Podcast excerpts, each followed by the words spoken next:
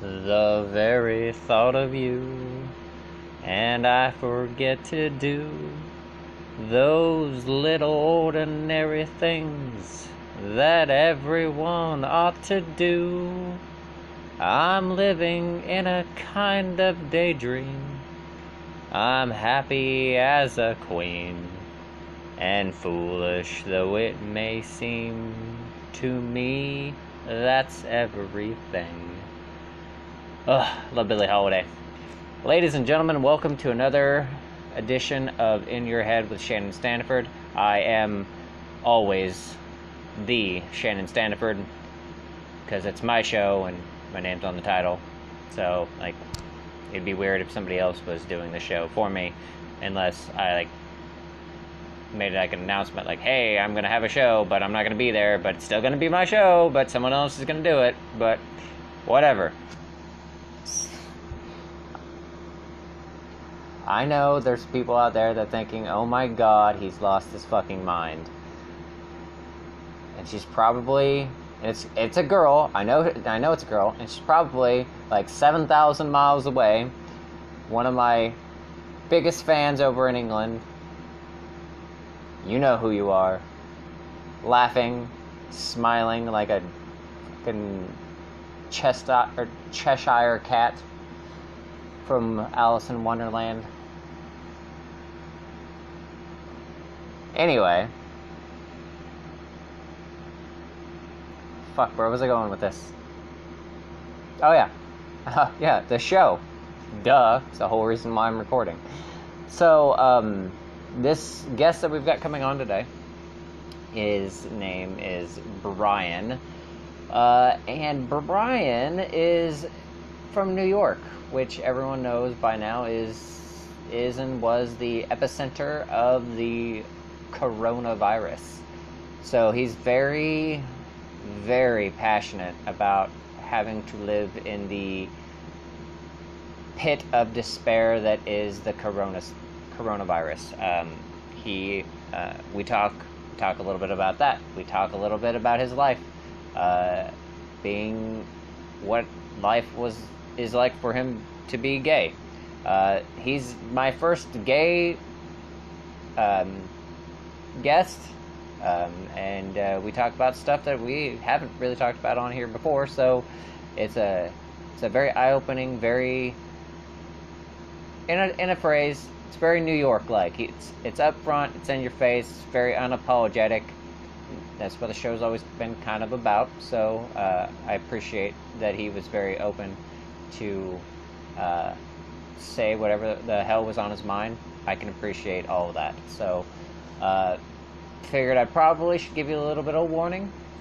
There's some major cussing, which, if you've ever listened to the show, it's not really anything new. So, um, I hope you weren't expecting a clean version of the show, because that won't ever fucking happen. But anyway, so yeah, let's get inside Brian's head.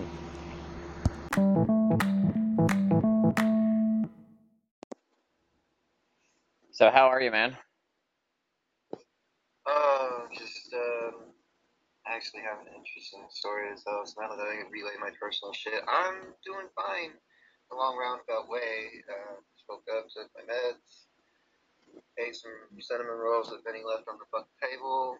Um, just sorting out my head, really, just starting stuff out.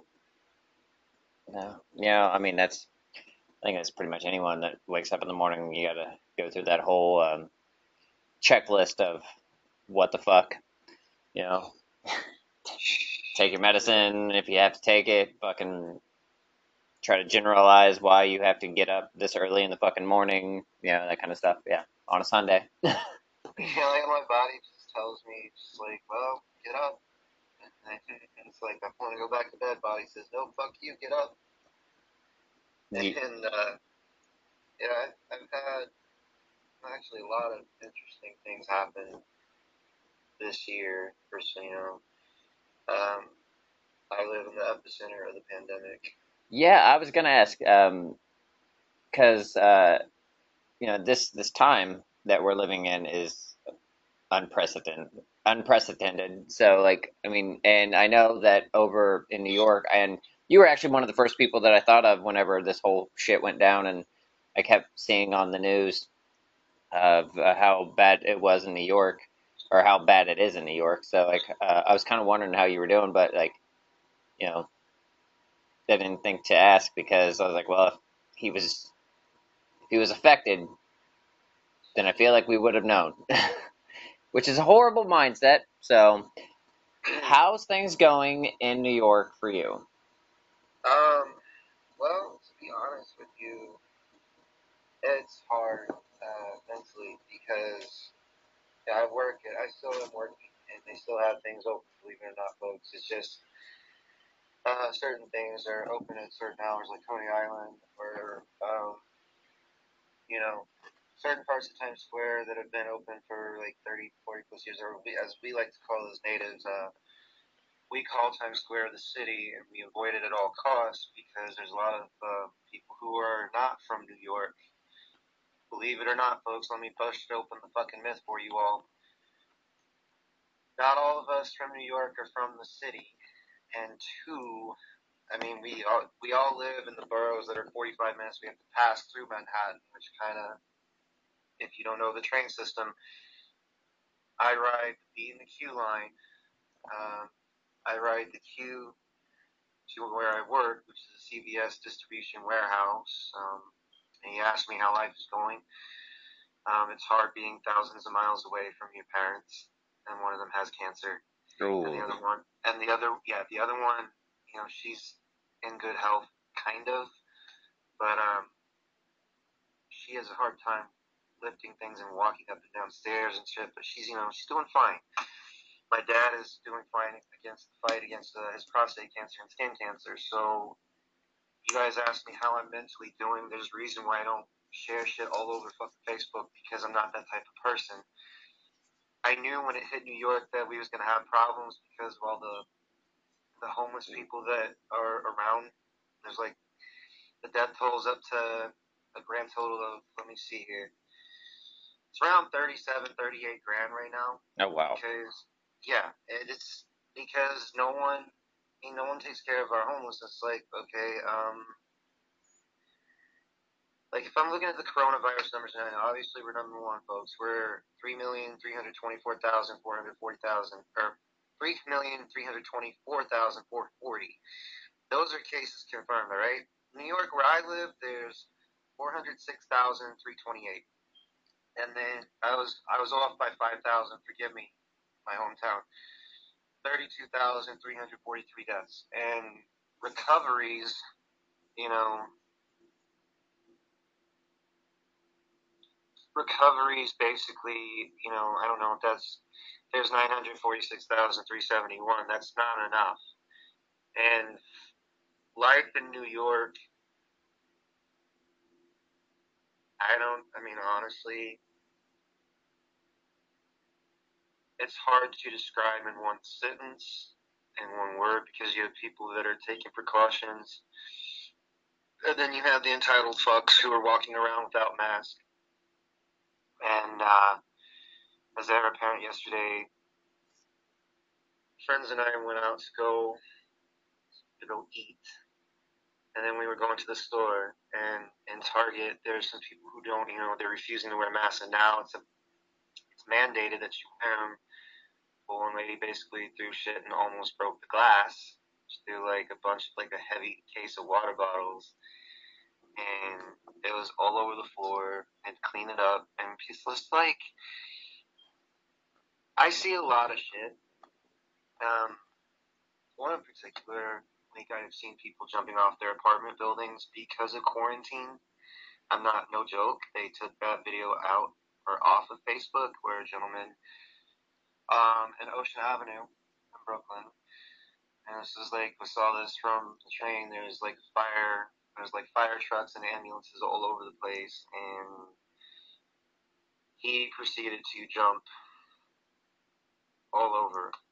Oh, wow. And yeah, he just jumped all over the sidewalk and people were freaking out. And this was like back in April, guys. And so, like, that's why I say I choose not to mentally come out with my thoughts on Facebook because if I do, I'm going to hurt some feelings. or someone is just laughing. Like you can hurt feelings if you try. Look, there's some close friends on my Facebook list who don't believe in the pandemic. There's some that don't believe in what went down with George Floyd and you know Breonna Taylor and all them because some people are what you call ignorant. Where I come from, if you're not informed, you're dumb as fuck. So I've seen good things. I've seen some bad things. The bad is they're not going to tell you on the news what's going on in New York because yeah, the hospitals it's gone down. It's not as bad, but the hospitals are still overflowing. Like if you have a a broken toe or a broken arm, you still get in the hospital, but it's going to take you a minute to get through the ER. Or if you get into a really bad accident in ICU, it's going to you might as well proclaim yourself dead because there's so many fuckers sitting in the hospital right now and I don't know like how to how do I put this? Um, I've I've gone through the process of you know still seeing a therapist here in Brooklyn. I still have my therapist in Kansas City, but I, I occasionally will dabble in some therapy because it gets to be too much uh, mentally. And I started writing a memoir called Cleaning Up because if people don't pay attention to what the news is saying, and I've I've I've told this to multiple friends, they're like, "Well, what do you think's going on?" I said, "We have a leader who does not care about his people. He cares more about this country as an economy. And when New York needed his help, he basically told us we could handle on our own, which is why our governor blasted him you know, for you know, kids going back to school in New York, we're the epicenter of the pandemic. You don't open schools. I'm all for, you know, reopening some shit, but let me just speak on the real, if you will. Yeah, go ahead. If you if you if you reopen schools now, you're putting your kids at risk. Okay, and like honestly, folks, I'm at this boiling point with certain people who don't realize that if you the increase in the country just went up, you know, to 60,000 Americans that have been confirmed with it. They said, oh, no, it's, it's no big deal. It is a big deal when my mother's friend Celia back home, her son, they were going to eat dinner together. She's about to retire from ICU, by the way. And she passed away in her sleep due to coronavirus. They did an autopsy and everything. Her lungs were smashed to shit and it was green, blue, everything. It was nasty. It's disgusting. And for the people who say this is a pandemic, this isn't real, you guys need to be less baby about it. You know, I'm not going to get infected. Um, I applaud you, but I also boo your ass because you don't know what it's like until you know someone that's been confirmed with it. Athletes are getting, you know, confirmed with it. Aroldis Chapman from the Yankees got confirmed with coronavirus just a few days ago. And to me, that's just like not just him, but there are others, you know, that have been confirmed with this. This is just like one big giant mess, and living in the epicenter of it. Um, how do I how do I word this? How do I describe? How do I begin to tell other people that are just you know, like, oh, you know, we're taking our precautions. I, you know, again, I applaud you guys, and I, I'm not trying to be super negative here. But when I just read you the numbers, I mean, 32,343, that's even not even a quarter of the borough, like the number of residents in a borough in New York. But that's still a lot of people. That's a, that's the deaths. Confirmed 406,328. Now you're hitting home because you divide that up by the five boroughs that are in New York.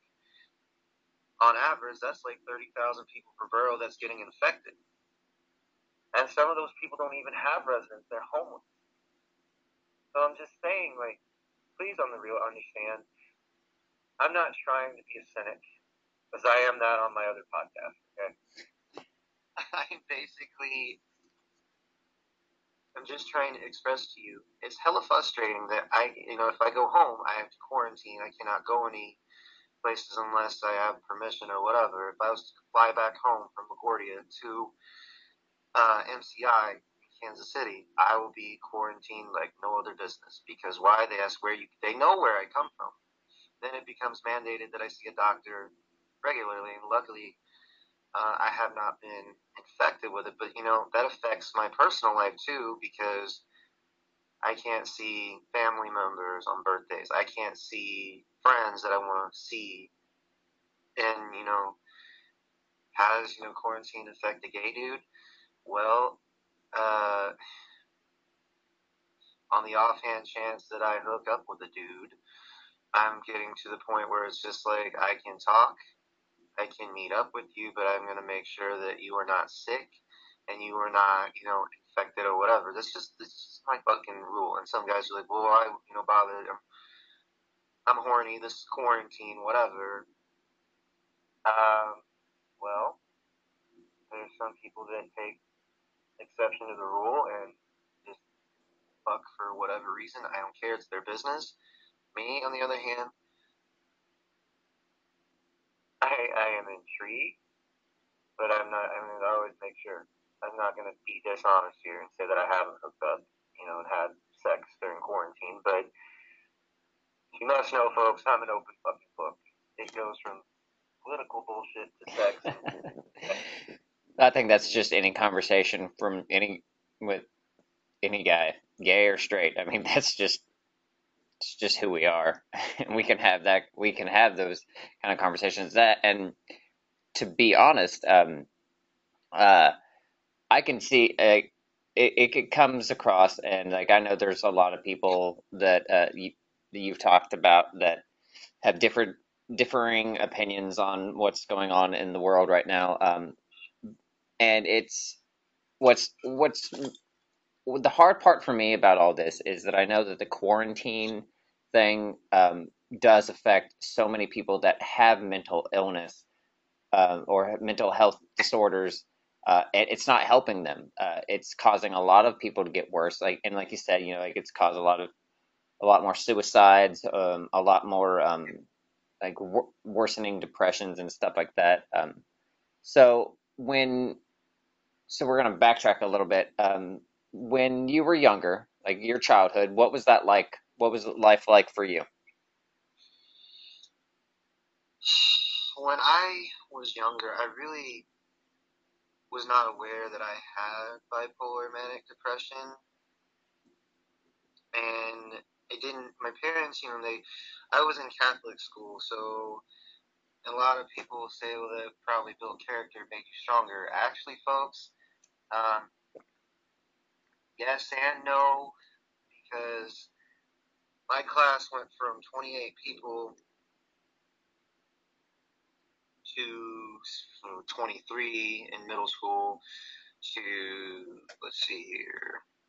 There's less people in a Catholic school in New York, believe it or not, because the tuition is is fucking high.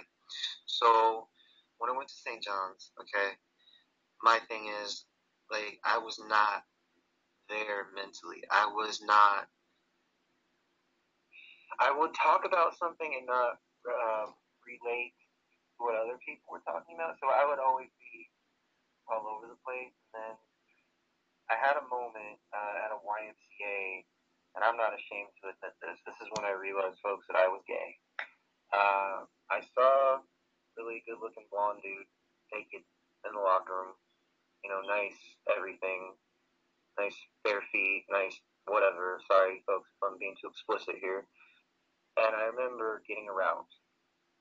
And I realized, I was confused at first. I was like, am I supposed to be uh, turned on by seeing a naked dude? Is this normal? Should I go seek therapy? You know, I was freaked out. You know, I was like 13, 14 at the time. And life for me when I was younger, it was good and bad because no one knew I was gay. Okay. And yeah. So when you decided to um, come out, uh, what was like? Cause I like I've obviously like I have gay like I have gay friends. Actually, I didn't even know that you were gay for like until you just told me uh, er, earlier today. So, um, but yeah, like, I've had like I, I've had gay friends and like never bothered me at all. Um, but I never really actually asked them um, what coming out was was like. Like, what was that like for you? Like personally, like mentally, like emotionally, what was all that like for you? It was like a roller coaster, and the best way I can describe the coming out feeling is like it's like you're looking up, not necessarily looking down to see who was really in control. Kind of stealing that from Mariah's opening from uh, Adventures of Mimi tour, but it's true. I mean, you never know who's in control of the conversation and what you know you're feeling. It just felt it was nervous. I thought everyone was going to be accepting of me. Um, when I moved to Kansas City, that's when I, like around seventh and eighth grade is when I came to Kansas City, and I came out in eighth grade at St. Gabriel's. And uh, I can tell you, I was fearing for my life. I didn't know if they were going to accept me or not, and it was a very bad experience for me. And I just, I remember feeling like, um, after the experience, I told some of my close friends, you know, that I met when I came here, and they just, you know, at the time, being gay was not really a thing. You know, when people would come outwardly and say, "Hey, I'm gay," or "Hey, I'm lesbian," or "Hey, I'm now, you know, transgender," or whatever. So the ultimate, like the overall feeling was just like, okay, I, I'm just, I had a bad traumatic experience um, the first time around coming out to people. So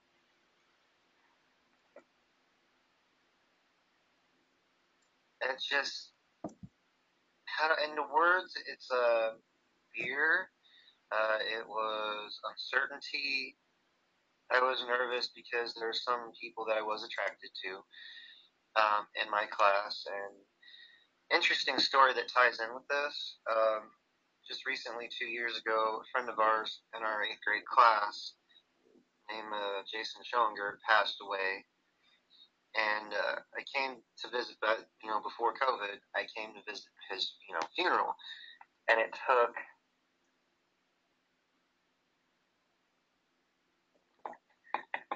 It took 17 years for someone to say, I'm sorry for the way we treated you. But for me, I you know, I walked around wondering, like, with a chip on my shoulder, like, why am I so upset? Why am I fucking upset? I never knew why. It's because I never felt closure or uh, any kind of forgiveness whatsoever towards people that had wronged me up until that point. And interesting story again before the funeral, I went into this chat room and I was like, oh fuck, here come my memories again of eighth grade. I really don't want to relive it. And uh, I remember them seeing my name and reading my messages and looking at it going, uh, shit, he's alive. We thought he was dead. Kind of reaction. It's like, yes, fuckers, I'm still here. I remember how I was treated when I came out of the fucking closet. It wasn't all that grand. They're like, one of them even, you know, back in the day said, oh, maybe it's just a phase, or maybe you, maybe you like women too, and I'm, and I'm thinking, no, I like guys. You know, I, I'm attracted to men. I, oh hell, you know, this, this live air, I masturbate to men, so it doesn't really bother me to be open with some people now because they're like, as long as you don't hit on us, we're cool. so yeah, my experience coming out was a mixed bag. The girls accepted me because I don't know if that's who they pertain to being who they naturally are, some of them. And I just, you know, I felt the need for me to come out and be like, maybe they might accept me. Well, at 13 years old, let me just say it was not a it was not a fun. Ex- it wasn't the experience I was hoping for. I thought everyone was just gonna get behind me and be accepting of who I was, and it didn't come out that way. No, I get that. Um, do you um? Now, okay, so I kind I've always kind of wondered about wondered uh, wondered about this as a as a gay man or just as a man. Um, do you whenever pe- whenever people look at you like and we all and we fucking both know that people judge you uh, like tremendously, no matter like no matter what, uh, no matter what they say, they do. It's just just human nature.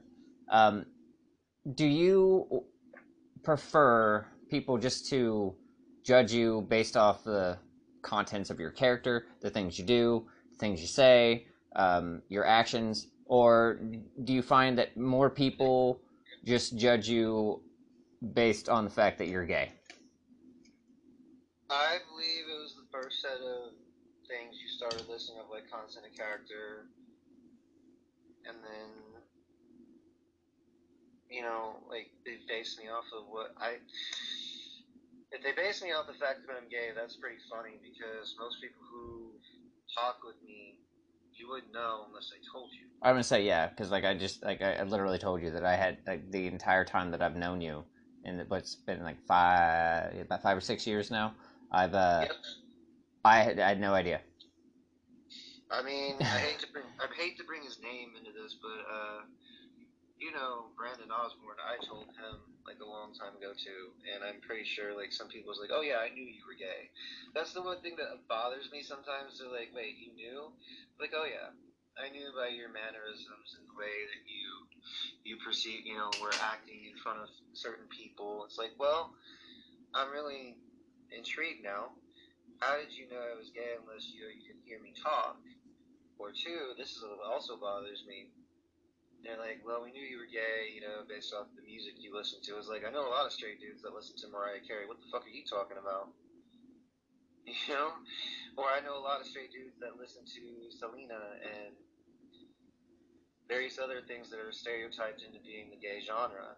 So, like, I told Brandon before I told you about certain intimate, you know, personal, private shit that really, at this point, we're living in a world of pandemic. So does it matter now that people have, you know, certain quirks or fetishes about them? No. It just depends on who you talk to, right? right. You gotta, you gotta be careful. Like I have to be careful who I talk to because many warn me. So don't, don't outwardly be your open self. You know, around certain one of my friends because he's very homophobic. Just you know, fair fucking warning you. This is when I worked at the diner, and um, this guy goes, goes, not that I wouldn't, but you know, maybe I'd thought about it a couple times, and it's just like annoying to me. It's like, so you're in the closet. He goes, he goes, don't tell Vinny.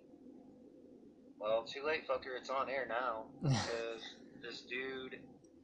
I'm not gonna name names to remain professional. Right.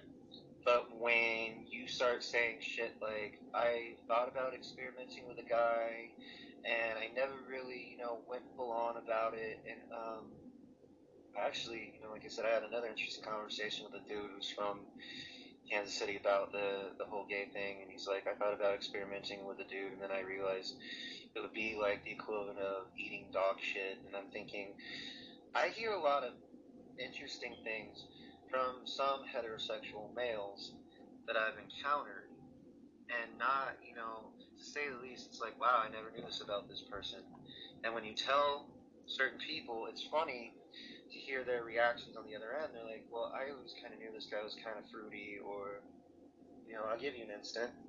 Went to the bar one time, and this guy was trying to hook up hardcore with my friend, and I've known her for years. She's been a bartender for 12 years and he tried hooking up with her, and she said, "No, I'm fucking married," and that's code for "leave me the fuck alone." She's got a ring on her finger. Right. But he starts hitting on me. No lie, I was attracted to him when I first walked in, and it's kind of funny. Like, so if you don't get one from one sex, you're gonna go and try to get it from the other. Like, I'm confused. That's the kind of shit that confuses me about being gay. Sometimes it's like some guys are willing to experiment and some guys are just like I don't touch that. I'm sorry, it's not my it's not my cup of tea. You can it's flattering, you know, you can be who you want to be. And then I bump into the guys that are, you know, like openly about conversation. Like I said, I had a conversation with Brandon and I'm not going to delve too much into it, but I told him I said, "Hey, you know, if you ever come to New York, I can, you know, show you around. Somehow, it's this is gonna sound funny. I willingly will tell certain dudes who I'm comfortable with. By the way, I'm gay. it just pops into the fucking conversation, and I'm like, I laugh at myself sometimes. Like, did I really just do that? no, I mean, no, I get that because I actually know uh, quite a few um, like um, women or and, and men that like whenever we're having conversations, just out of the fucking nowhere, just in the middle of the conversation, oh, by the way, I'm gay, and I'll be like, okay, that's cool. Uh, what does that have to pertain to the conversation? And so it's one of those like random things like, okay, like, well, I like cheese. I don't know what the fuck. Why are we talking about things? you know, it's just like it popped into, probably popped into Brandon's head. Like, uh, he's like, oh, cool. You know, and he didn't. It's kind of like the thing that I told him about my parents. You know, it's like it, it hurts me mentally because not only the separation anxiety type thing, it's the what if thoughts that cross my mind. Like, they won't be able to see my wedding if I ever get married to a good guy. They won't be able to see me succeeding if they if they pass away. And it's just like it's sad because some of the things you know going on right now can easily uh, easily be avoided or have been easily avoided. But I'm not like I said. I don't delve too much into politics. I really because it's going to touch a lot of nerve if I do with some people on my list, and I just let them vent however they want to vent, whether they're Republican or Democrat, or liberal, whatever. I see a whole bunch of, and I'm just gonna state this for the record. I see you guys. I just some of you I don't give a fuck because I read what you have. Uh, I mean, I read the news on the daily, man. That's something I do not as a hobby, but just to be aware and not ignorant. So when you I went from discussing sexuality to back to um, what's going on with moi. so uh, I'm just gonna just point this out. I appreciate the news. I mean, I could easily read that on CNBC, CNN, ABC, BBC.com. I read it during the train because we actually have Wi-Fi now in the trains. So. Did you get? Intri- it's intriguing to see people saying this is what's going on in New York, and I'm like, you really want the news report in New York? Most of you fucks couldn't even handle it. There may be some of a few of you that could, but uh, there are more ambulances coming through my neighborhood on a really regular daily basis, not just for heat stroke, but for COVID. So the amount of paranoia that I have right now is like from the bottom of my feet to like the top of my head and goes above beyond that. And so I really want to point out something to you all. For those of you insulting uh, the city of New York, you can go fuck yourself. Um, because this is where I grew up. This is where I reside. You know, this is nowhere I chose to reside. And I think there's a lot of things that could be done differently, yes, uh, regarding the pandemic. And um, I, that's why I choose memes to share, I choose videos to share, people to tag stuff in because it's just my nature. I don't want to focus on the bullshit. I already deal with that every day. And in my mind, I have a job to do and money to make. And I'm well aware of my surroundings. I'm not fucking ignorant. But when people insult and say, I never had a desire to go to New York, well, same goes for your towns too. We never had desires to go to your podunk town anyways either. And it's just, it irritates me to hear, well, New York's full of people, they don't clean up. Okay, you try cleaning up after 19 million people. Really? There's ni- there's 19 million people in New York? Yeah, our borough's not as stretched from 12 million to 19 because there's so many new people being born. You know, there's a lot of people coming in from different states that now that are stuck there for business purpose New York's also a trade hub where people can trade stuff for businesses. But at the same time, we're also a city full of people who are trying to find answers or seek answers. Is there a cure? You know, is there a way for us to, you know, slow COVID down? And it's, um, like I said, it's overwhelming sometimes. That's why, if you want answers, folks, as to why I am the way, the way I, that I am on Instagram or on Facebook or on my Twitter, I have other things to focus on. Okay. So like let's let's actually delve into that. Um, so, in order for you to say, okay, so you, you've you've stated you're bipolar, you're, you're manic bipolar, right? And you have been since uh, you told me like 18. All right, you're 33 now. So what does what does Brian have to do to get through the day? What what do you have to do to make sure that you are like well, for lack of a better term, and it's I know it's kind of a trigger thing for a lot of people, but what what do you have to do that gets you through the day that that way it doesn't like send you running for the razors? Well, what you know gets me through the day and gets me less agitated is you know to look at pictures on my phone to plan out a podcast, to just walk along the beach by myself, just you know, kick back and listen to tunes. If I'm being open here, look at pictures of male feet. I mean, uh, to be honest with you folks, it stimulates my brain. I know they're like, feet, that's disgusting. Why would you look at that? it's like, well, if I don't, I can do it without pictures too, but you can lean to the imagination what I'm going to tell you all next. yeah. Yeah, okay. Yeah and people are like, well, well, that's inappropriate. I'm like, really, asshole? So, you know, I had a neighbor that said, I can see you from the window, and I was like, how can you see me from the window when the blinds are fucking closed, you perv? and and uh, he goes, well, you can still see shapes, and you know, I was like, dude, that's fucking perverse. Why are you staring at people's windows when you're like two houses down? This was a shouting match like two days ago. But anyways, to stay sane, answer your question, like I do look at pictures of male feet.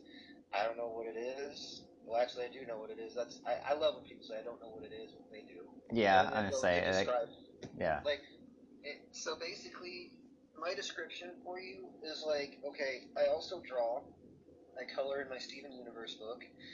I I watch stuff on Hulu so basically, keeping myself preoccupied is a godsend, and it's not necessarily a harm for me. It's it's actually a help to do these things, whether it be random, you know, randomly writing in my currently. Uh, the memoir I'm writing is a bit of a struggle right now because I'm having trouble focusing, but writing in that helps me.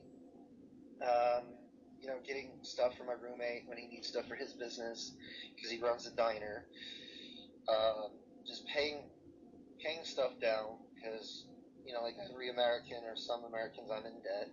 Right. So I have stuff to plan for them. It's like weird. I I just feel like um, it's a it's a benefit for me to be distracted in a long winded way. And so when someone says, "What do you do to keep yourself from going crazy?" It's like, well, we're all addicted to our phones. That's true. So, yeah. You know what I mean? I'm not gonna lie. I look at this piece of glass and plastic for a while, and I don't, I don't really feel like it's a bad thing if I'm looking up something from BrainyQuote.com. Yeah, I, I actually love that. I love that place. Uh, actually, like for with my show, like whenever I do my outros, I always uh, I try to do like a inspirational quote and it's usually one of the first places that I go. Like Brainy Quote, I used for some of the stuff in my uh, my novel because like, oh, you're writing a novel, yeah, right. It's like I actually can show you word for word for verbatim because I was one of the reasons for that is because if anybody who's ever been fired or laid off, like I've been laid off twice now in my whole life. Um, once from Sam's Club and the other time from uh, Savers, because no offense, but when you're too stupid to shut down the fucking store, and all of a sudden, you know, you open back up when the pandemic is going around, nobody wants to buy clothes that have been sitting around people's closets or their dirty ass hampers or been worn on and stepped on and put in the attic or storage. You don't know what's going on. So, anyways, I wrote this memoir because that place had caused Savers in general had caused so much mental trauma and not just that, but when the pandemic became full on full circle, I chose to turn it into something I write about, like, okay, not just the whole George Floyd incident, which brings a lot of fucking controversy when you discuss it. So I just drop it whenever it comes to that topic. I wrote about him and my take on it. I wrote about Black Lives Matter because some people say that you're missing the concepts in certain aspects if you say all lives matter. Other people say Black Lives Matter because, you know, they go into full depth detail their own fucking bullshit. I'm going to tell you some of my book people will agree with full on, and some of them probably not. But when I do intend on digitally releasing it and also making it a hardback if I have the fundage for it.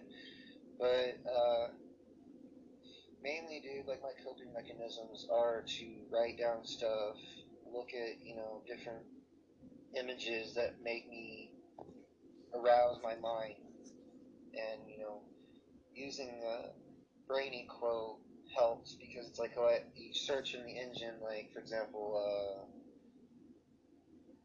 heartache, and it'll show you a list of whatever quote grabs me. That's one I pull and put in my book. But you know, when people ask me, uh, Shannon, like, uh, why the feet thing? That that's the and I told you this earlier. They are so intrigued by my foot fetish. So let me just shed some light on that, guys. Every last one of you fucks have a fetish or kink. So why am I not allowed to have mine? Oh no, uh, dude, I get it. I mean, some people, some people like feet. Uh, for the longest time, I was really into pregnant women. Uh, I mean, I make no lies about that. I have this weird obsession with um, little people. Um, so, like, yeah, I mean, we all have our things. I mean, uh, some sometimes it's it's very hard for even I guess for some people to get uh, themselves. Like maybe they don't truly understand why they're like attracted to that thing. But sometimes you know it's just one of those like you know deep down you just don't want to talk about it. So. That's just like, I, I just, I find it entertaining because speaking of like weird kinks and fetishes, like there are some people in my community that aren't aware of it too. They're like, I've only had it done once. I've, I've only had a guy twice, and they're just like, um,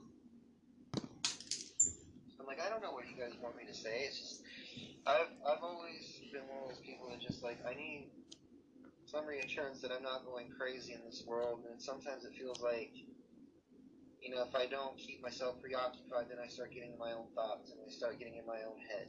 Right. And some people like I even had a sit down chat, and I know they're like, "Well, you're not supposed to relay personal business." Like, look, yo, this is not slander because at Savers, I was having a mental breakdown, like literally to the point where I would try and get sick before I came into work, and that's bad. Um, you know, I worked there for ten months, and it would always there would always be something. Like even if I fixed the situation, I would still get in trouble for it. And some of the stuff was self-inflicted, and doing things that you know required common sense, and other things. It's like, why are you writing me up for it? And what really irritated me was one situation happened, and this is you know for the record, yo, if someone asked you if you so if you were straight, would you date me? I think I find that offensive because number one, I don't ever want to change who I am.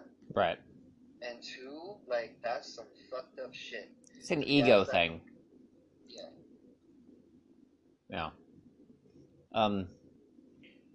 So, uh, you. All right. So we got like twenty minutes left. Um, close to. Uh you um you you had mentioned that you you, you have a podcast yourself and um and it's it's about wrestling right? Because yep. that's the that's the thing that uh uh that's how we met was through wrestling. Um uh and we we talked about how you uh you were very intrigued about coming on the show about to be able to talk about things that were not wrestling related and so we're not actually going to talk about wrestling, but I, what I w- wanted to ask you was when you decided to do your your podcast, because like I want you to be able to promote your show on mine. Um, what? Why did you like? like because like everyone seems to have a podcast these days, whether it's larger or smaller. Um, it like what drew like what made you want to start your podcast? I feel are just gonna be like fluffy about wrestling and they're not gonna be real, then a lot of people say I'm real with this podcast. You know, what fuck ever. I'm I speak my mind and what made me decide to do this podcast. Well, uh, when you're part of the business and you've not been a part of the business for very long, but you still have seen the other side of the curtain and you know a little bit, not too much, a little bit about it. And then you start seeing things, you observe things, and it's like, man,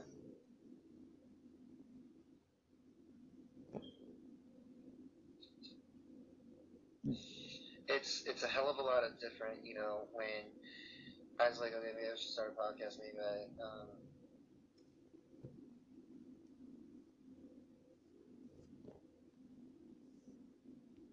I'm trying to piece the words together in my head. Oh, okay. So, um, the reason why I started doing the show, Wrestle Radio Network, is because I originally did.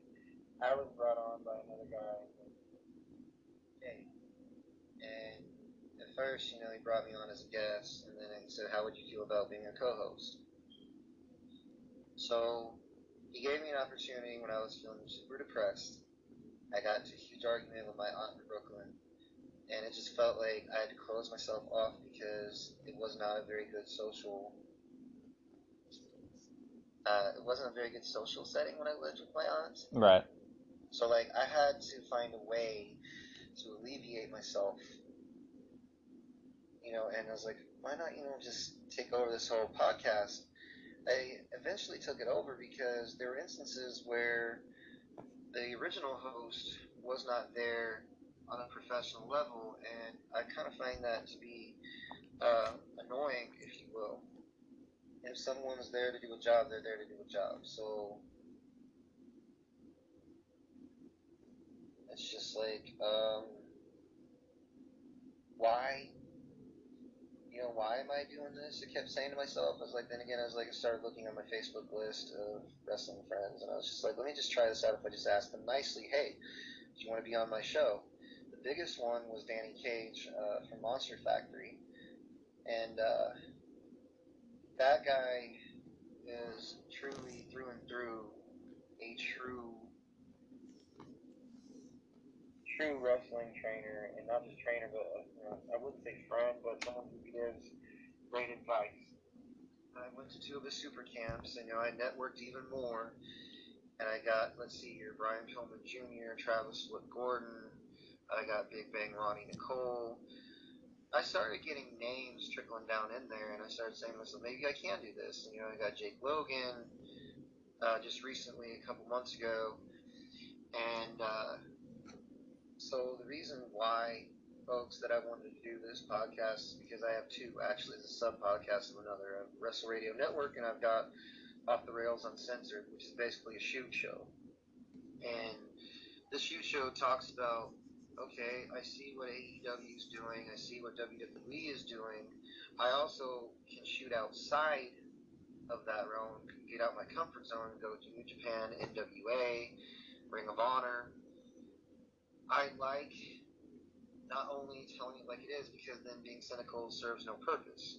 So what I do is I observe and, and, go from my opinion and make it way different than you know other podcasts and other people say well, you should do a YouTube too. I was like, I'm working on it. I'm working on my YouTube channel. I'm working on the new design for Wrestle Radio Network. Um, you know, which is going to be the new times at. Let's see here. It's going to be like 11 o'clock my time, 10 Central.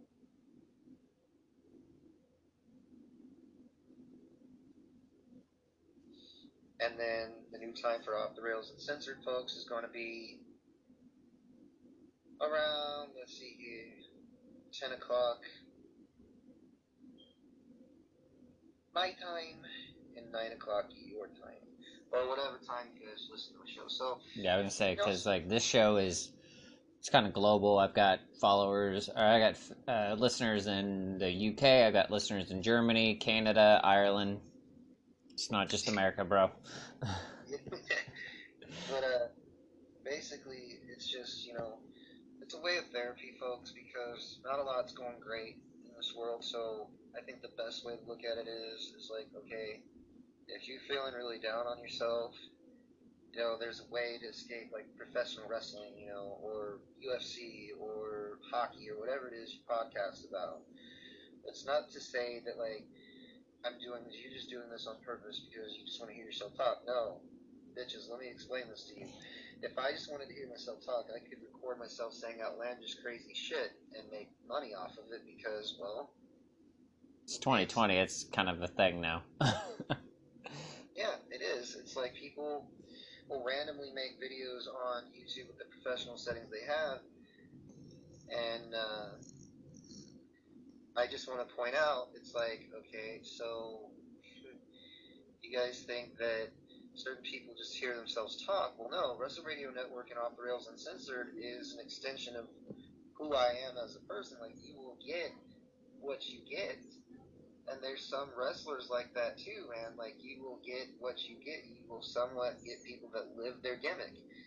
Like for example, like Randy Savage or The Undertaker or guys that actually, well, Ric Flair.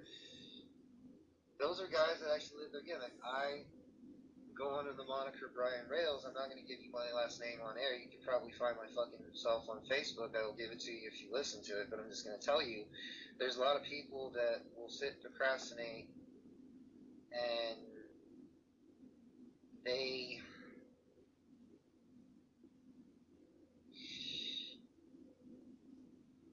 I how to put this. There's a lot of people that will procrastinate and not do shit, but then there's the people that will actually go through with what they say and it shocks people. They're like, I didn't actually think you were going to do it.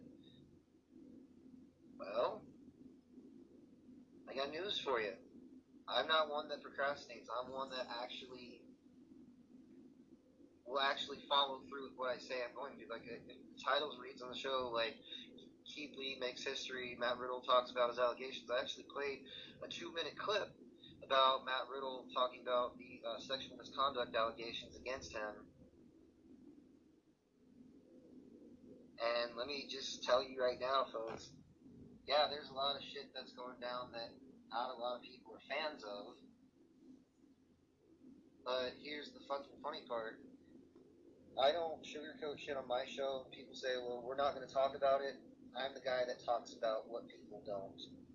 And I'm the guy that, within reason, will not go after a person that bothered me or upset me. I'm just going to say, why did you, why did they decide to do things this way? Why didn't they try this way? Because fans are going to wonder, like, okay, so why did WWE or why did Ring of Honor or why did New Japan decide to go this direction with this character?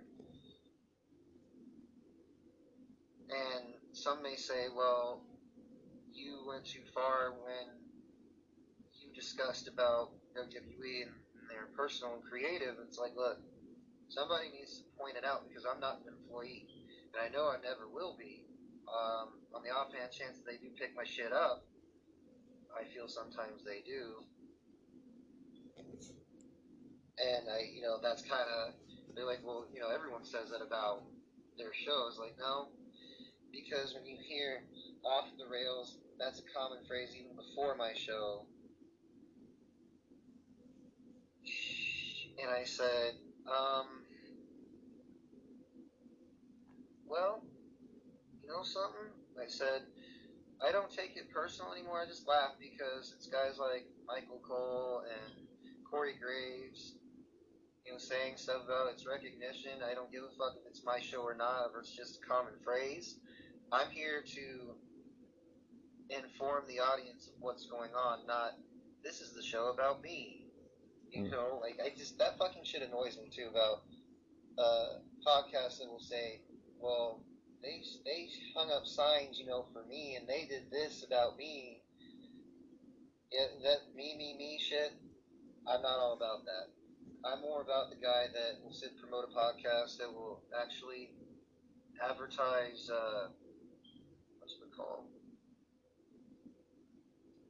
that will advertise like wrestling schools like Monster Factory or you know I know there's other wrestling schools out there like Bubba Ray's and and D-Von's and Booker T's wrestling school, but because of COVID, I don't know if they're open or closed. I think most of them are closed, but I will still promote them.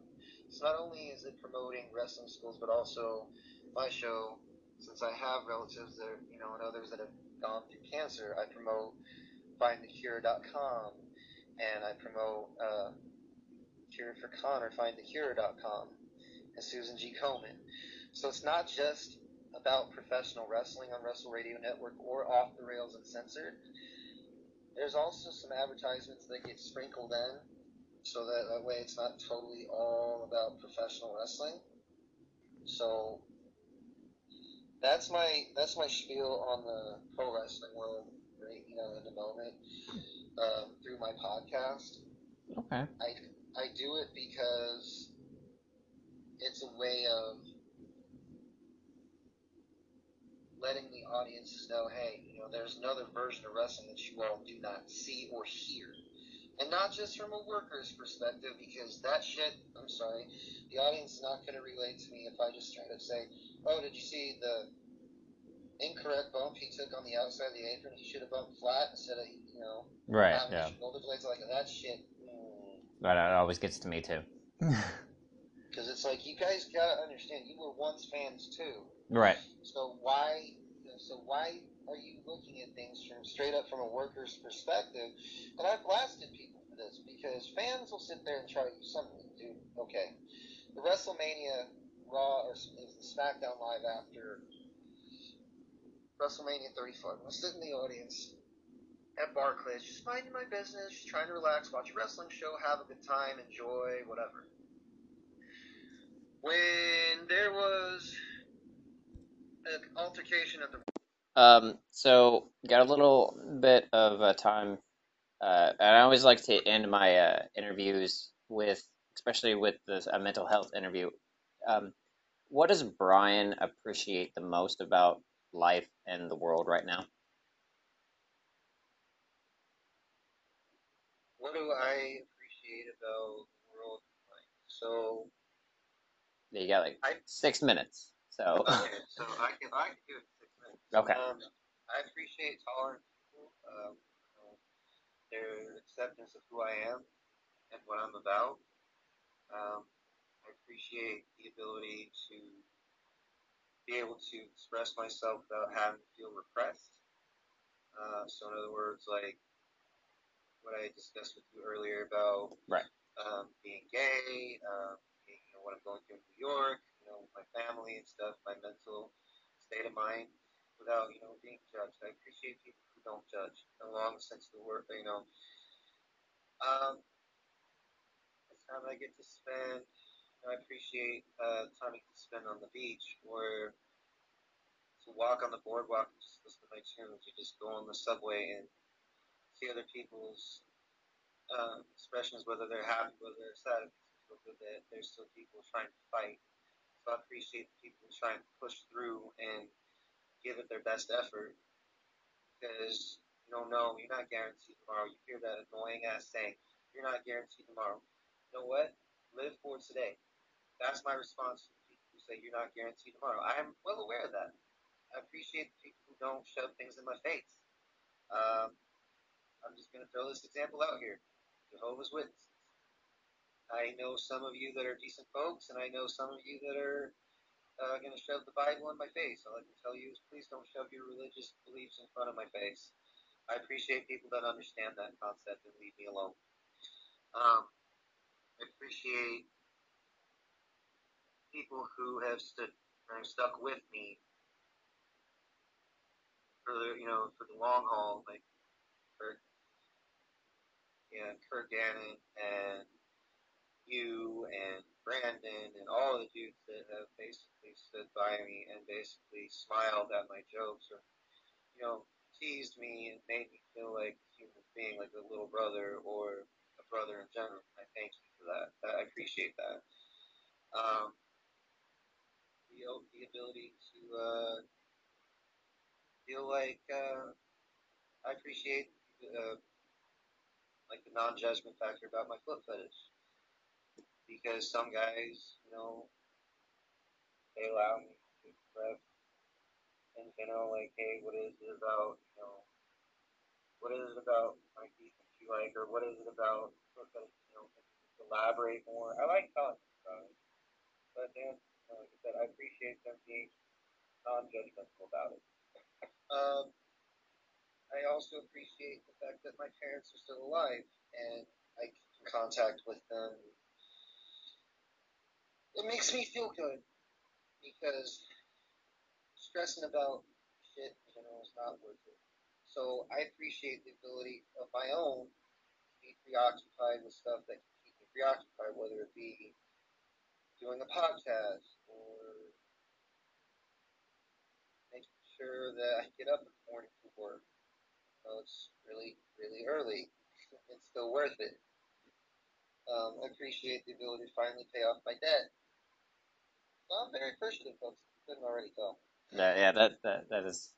Uh, so before um, before we get off here, uh, actually, I want to thank you for coming on the show. Um, and uh, for I, I've told everyone whenever they come on my show, uh, I want I want real, I want honest, and you you you gave honest and real, and you said what said how you felt and how you and the things that you dealt with. Um, like, and I'm sure that there's so much more that we can talk about. So I would very much appreciate it if you come come on again sometime whenever we can work that out. But uh, thanks for coming on the show. I appreciate you very very much. Um, as as a man, as a brother, I uh, I hope that you uh you stay healthy, your family gets healthier, and everything's good with them. Um, so, uh, Brian, again, thanks, man. I, uh, I appreciate co- you coming on. Thanks, man, for having me. All right, so we are gonna. Uh, uh, actually, before I uh, before I forget, um, why don't you throw out your um, you got about a minute. Throw out your uh, your Twitter and your um, Instagram and stuff like that. Okay, so my Twitter folks basically reach me through that handle at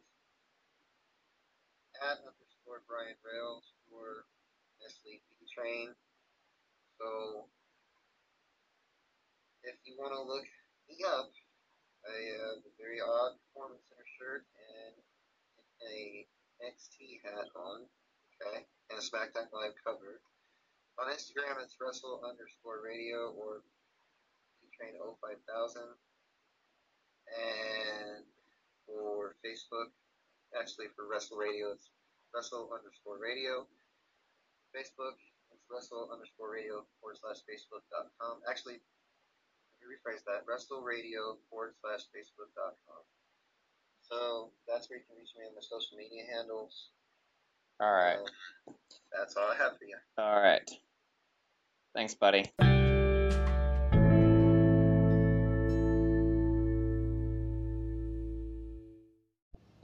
Hey, before I leave, I need to talk to you guys about Out of the Darkness Walks experience. On September 12th, eh, here in Cameron, Missouri, at the Cameron High School track, uh, between 11 and 1, they are hosting a walk around the track to uh,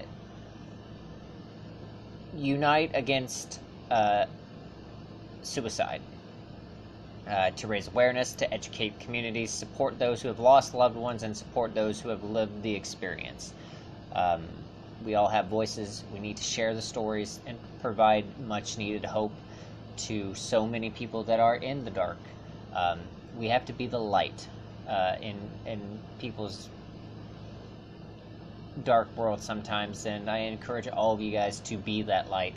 Um, so yeah, it, uh, Crystal Youngs and Jenny Brownlee are the ones that are putting it on. Uh, I will put the link in the description of this episode, and I encourage you guys to, um, if you are in the area, to register. Registration is free. It's open to the public. Donations are uh, welcome until like the 31st of December. So this is this is your time, guys. Everyone um, that can come out on September 12th, please do support this cause, support these people. Uh, they are an amazing group of ladies, and everyone in, that is uh, already pre registered. Uh, most of them I know, but they're all amazing people, and I hope that uh, I see you guys out there because I know all I will be out there myself. So, uh, yeah, that is September 12th, 11 to 1 at the Cameron High School track. Guys, I really think uh, you guys should definitely support this. Rather, you can rather donating or coming out and walking for a loved one or uh, just walking out of support. Uh, this is our time to shine, guys.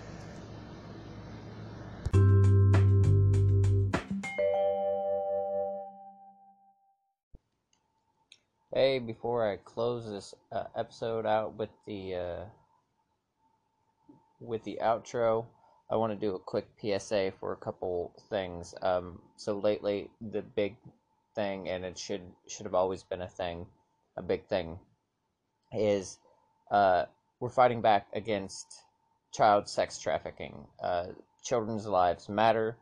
Uh, what has gone on throughout the throughout time to these children is fucking horrible.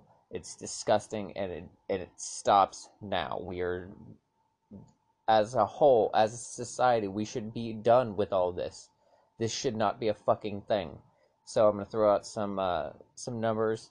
If you know something, if you know somebody, whatever it is, I'm gonna throw some numbers out, and let's get this taken care of.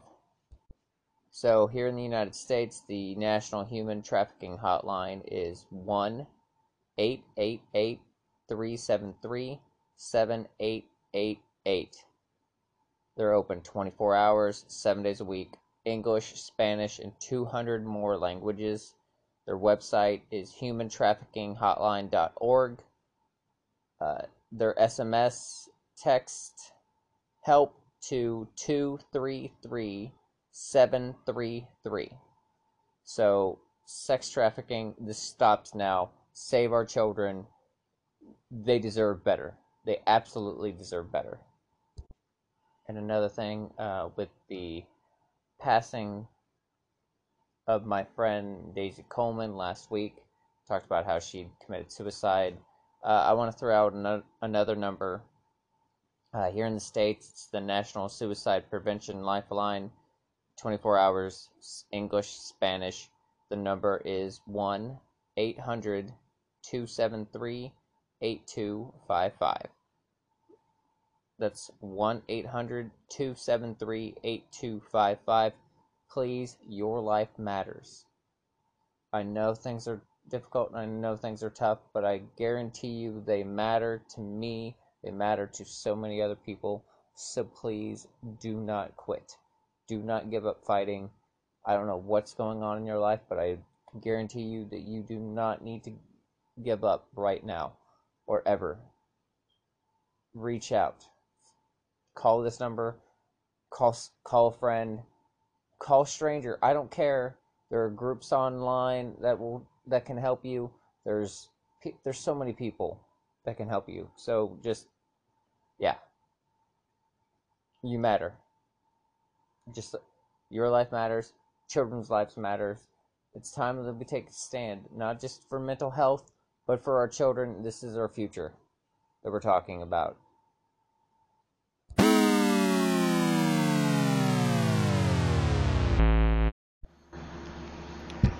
Well, you just listened to Brian, and I honestly learned a lot from him. Uh, a lot about him. I mean, you know, somebody for like five, six years. Uh, literally in the podcast, I uh, I told him that right before, whenever we were having a conversation, I just found out he was gay. I had no idea. I should probably pay more attention, or that says something to the fact that I pay more attention to the person as a whole and not what who or what they uh, are attracted to. And I think that's a life lesson that we should all learn. Uh, it doesn't matter if you're gay, straight, trans, or if you're one of those weirdos that are attracted to trees. Whatever, whatever floats your boat. That's all that I'm, all I'm saying. Uh, so thanks, Brian, very much. Uh, you're a very passionate man, a very uh, upfront, and um, just a, honestly, you're a great dude. And uh, I hope everything works out for you. Uh, and I hope you come back on the show. Uh, it was a lot of fun to have you on the show. Um, you can always tell whenever someone has a little bit of a, a degree or a past in in radio, or I guess in wrestling we tend to talk, and Brian did a lot of talking, and uh, and it was uh, if you listen to it, I'm sure that it was um, informative.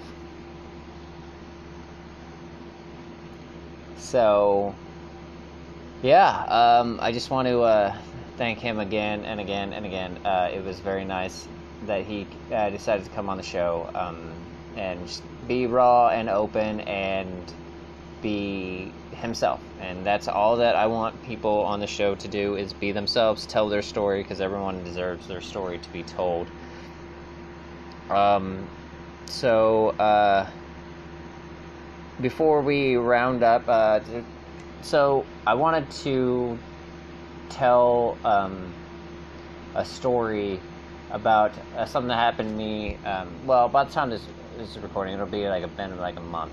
But um, I want to tell the story about how I ran into somebody that listens to my show, and they had stopped me and they uh, they started uh, to tell me how much they appreciated what I was doing, and whenever I asked them like what what are you talking about what what am I doing like I don't know what what you're talking about because I sometimes forget that I that I do this and that some of the things that I do or say can have an impact on others. Because uh, I, it's nice to have this platform, and it's nice to be able to like affect people. But I often forget that sometimes I can uh, change people's lives or minds or whatever uh, just with some of the things that I say. And because I, I do some of these so far out that I often forget what I say but apparently one of the um, interviews that I did, and like I, I had an outro. Uh, she had listened to, and she had told me just how much it touched her, and like she started crying, and it was honestly a very humbling experience because like I don't normally do well with crying women or crying people in general always makes me like super uncomfortable. I don't know if it's just uh, um, something about me or if it's just the male part of me, but like whatever it is, it's one of those things. And like it got, and I, I don't know, maybe it's just the fact that I've gotten better in touch with myself through therapy, which I still say, you guys check out, if you need therapy, you go and do it. It is like it saved uh, me from having multiple breakdowns because I now have somebody that I can talk to uh, that m- might actually have an idea of what ways that, c- that can help me. So you should all, if you can, you should do it, um, or at least find somebody to talk to, or a platform. You know, like write it out, whatever. But anyway, I digress. Uh, but yeah, so it was it was very sweet of her to tell me that. It was very sweet of her to tell me that um, the show has kind of changed how she views things, and um, certain things that she did, she's learning not to do. So major props to her, and I'm not gonna name names, and like uh, I don't want to embarrass her, um, but you know who you are and because you you tell me you listen every week i want you to know that i, I believe in you and i know that you can and will uh, change your stars i mean because everybody can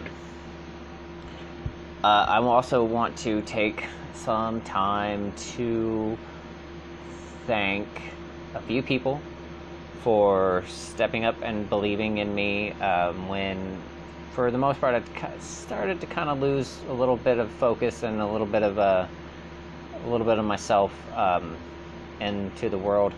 Uh, my best friend Brandon, uh, he lately I I, I kind of went through a little bit of a um, a thing a couple weeks ago, and I just with talking to him and trying to get like an expert uh, in my life.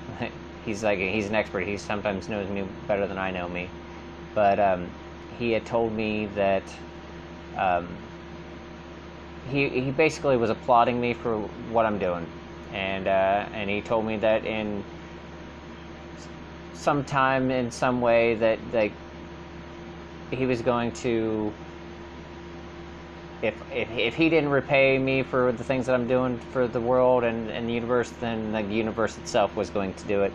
And in a sense, I feel like it has. Um, I've been so very blessed with the people that have come into my life. Uh, I've mentioned my British family. Uh, I've mentioned um, the amazing support groups that I'm in and the uh, the people there and how uh, how they've affected my life um, friends, countless friends and uh, family that have been supportive, that have bought the T-shirts, um, shared the post, agreed to come on the show, um, all of that. So want to send ev- like I can't. I can't spend all that time thanking everyone, or else this show would be like five to six hours long, and I would sound like this, or like this if you could even hear that by the end of it. So, um, yeah, so I guess we, I really, God, I really need to come up with the, with whatever the fuck I, I call this. Can't remember if it's, I'm not gonna, like, moment of Zen, the Zen moment of the, of the week, or, like, quote of the week. I don't know. We need, I'm asking you, the listeners, this is like a month out of out of it. So like hopefully by then I'll figure it out. But like if I haven't figured out what to call this ending part, um, I'm putting it all on you. Send me send me messages. You know, like let's find a way to name this moment because I have lost every bit of train of thought on what the fuck I called this. So we're gonna end with a couple couple quotes because of the of the guest and him being a gay man we are going to end it with a couple of my absolute favorites. Uh, one is totally just off the wall and definitely geekified, and the other is like very serious. Um, first one is if Harry Potter taught us anything, it's that no one should live in a closet. So, if you are a man and or woman that is in the closet now's the time i feel like uh, it's like i was i was telling brian after the interview um, now's the time where it's 2020 if this year has taught us anything it's not to hide shit